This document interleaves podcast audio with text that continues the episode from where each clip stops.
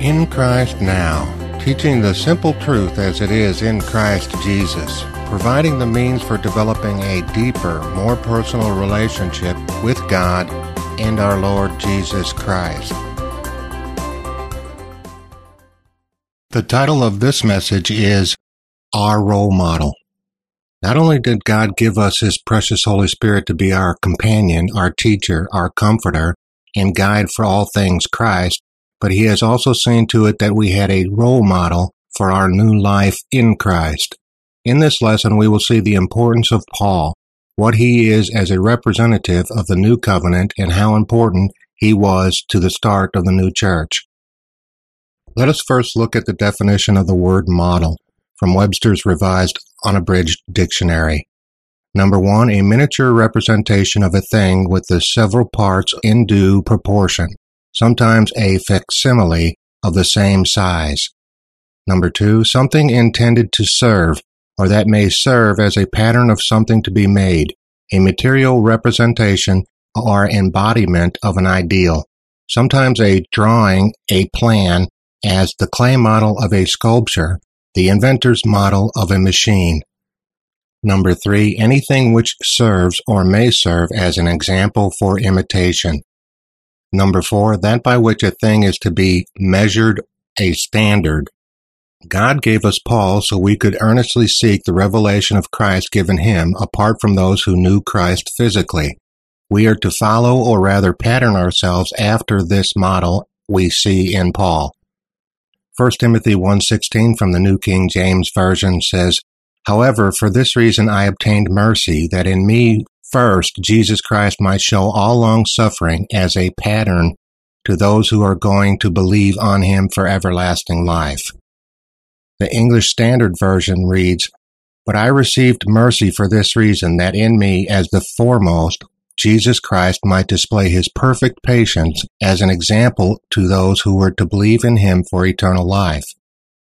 Julia Smith says, But for this was I commiserated, that in me first Jesus Christ might show forth all long suffering for a model to them about to believe on him to eternal life.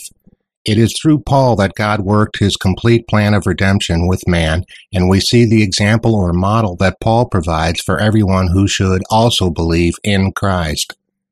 God chose Paul to be the first one to fully realize the awesome life that God has had for us since before the foundation of the world. We would all do well to hold Paul as our model to follow after, to pattern ourselves by, in order to have this as a God placed goal set before us in this life. Galatians 1 15 and 16 in the New King James Version reads, But when it pleased God who separated me from my mother's womb and called me through his grace to reveal his Son in me, that I might preach him among the Gentiles, I did not immediately confer with flesh and blood. Now let me ask you this how was Christ revealed in Paul? by what he thought, what he wrote, what he spoke, what he prayed, and by what he did. You see, God wanted to show us that as Paul has received the truth about what he did in Christ, so can we. In this way, we prove the fact that one does not have to know Christ after the flesh in order to be in an intimate personal relationship with Him. As Paul's relationship to God was strictly based on a spiritual level, so ours also must be. It is that which God the Father has done in Christ in the Spirit that matters and not what he did in the flesh, as Christ himself attested in John 6:63, it is the spirit that gives life. The flesh profits nothing. So let us all be followers of Paul as he embarks into the unsearchable riches of God in Christ Jesus. Learning and understanding the writings of the epistles is of the utmost importance if we are going to grasp the full reality of all that God has accomplished in the person and work of Christ. Paul is the initial model, the pattern, the schematic for all God wants to produce in us. Paul, knowing what he knew because of the direct revelation of God's word given to him, he could openly and honestly attest to the fact that we as believers should be followers of him in his search for truth and his understanding of what it means to be in Christ. Galatians 1:12 from the New King James Version reads, For I neither received it from man, nor was I taught it, but it came through the revelation of Jesus Christ. The Bible in basic English says, For I did not get it from man, and I was not given teaching in it, but it came to me through revelation of Jesus Christ. The Message Bible says, I didn't receive it through the traditions and I wasn't taught it in some school. I got it straight from God, received the message directly from Jesus Christ. The New Living Translation says, I received my message from no human source, and no one taught me. Instead, I received it by direct revelation from Jesus Christ. Now, when you think about all Paul knew growing up as he did in the midst of the Jewish religion and being taught by the most learned Gamaliel, one would think that Paul would have relied on this education to teach us and instruct us in the way. But he didn't even acknowledge that education and that instruction.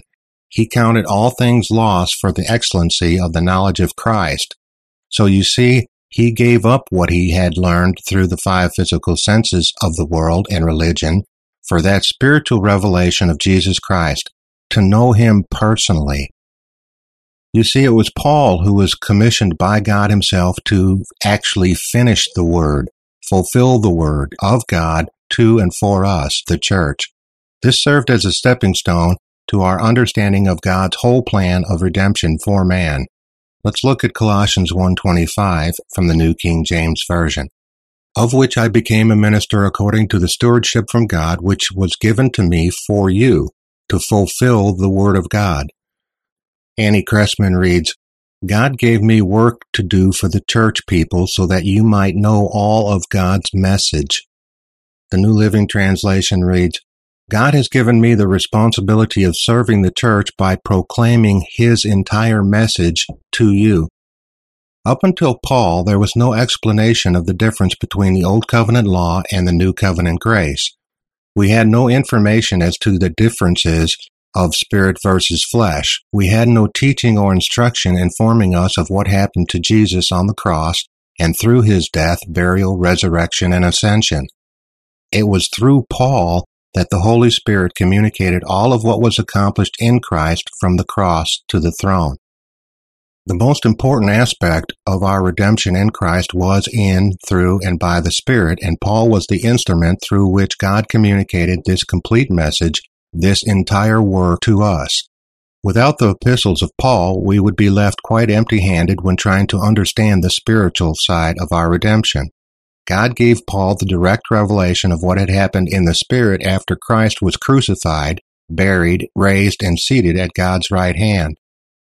As it says in 2 Corinthians 4:18 from the New King James Version, while we do not look at the things which are seen, but at the things which are not seen. For the things which are seen are temporary, but the things which are not seen are eternal. Annie Cressman's translation says, we are not looking at things that can be seen, but at things that cannot be seen. The things which can be seen last only a little while, but the things which cannot be seen last forever. The Message Bible reads, There's far more here than meets the eye. The things which we see now are here today, gone tomorrow, but the things we can't see now will last forever. The message to and for the church is a spiritual message and has in it all that God has wanted us to know do, and be since time began. This knowledge of the Spirit is not available to the senses and so cannot be learned and or taught through sense knowledge. The original purpose of God was for us to walk as He walked, talk as He talked, and be as He is in this world. Without the revelation given to Paul as our model, this would not be possible. We would have no real understanding of God's true intention and accomplishments for us in Christ through the Spirit. This is what the New Testament epistles are for. They give us a roadmap, a blueprint, a model, if you will, to the very heart of God and what He has done for us in the person and work of Christ. We should spend most of our reading and studying time here so that we become absolutely familiar with all of Christ's work and can reflect it as an outward fruit, just as Paul himself did. Paul was given by the Father to be our model, our example, our Christ pattern of what a true Christian is and should be in this world.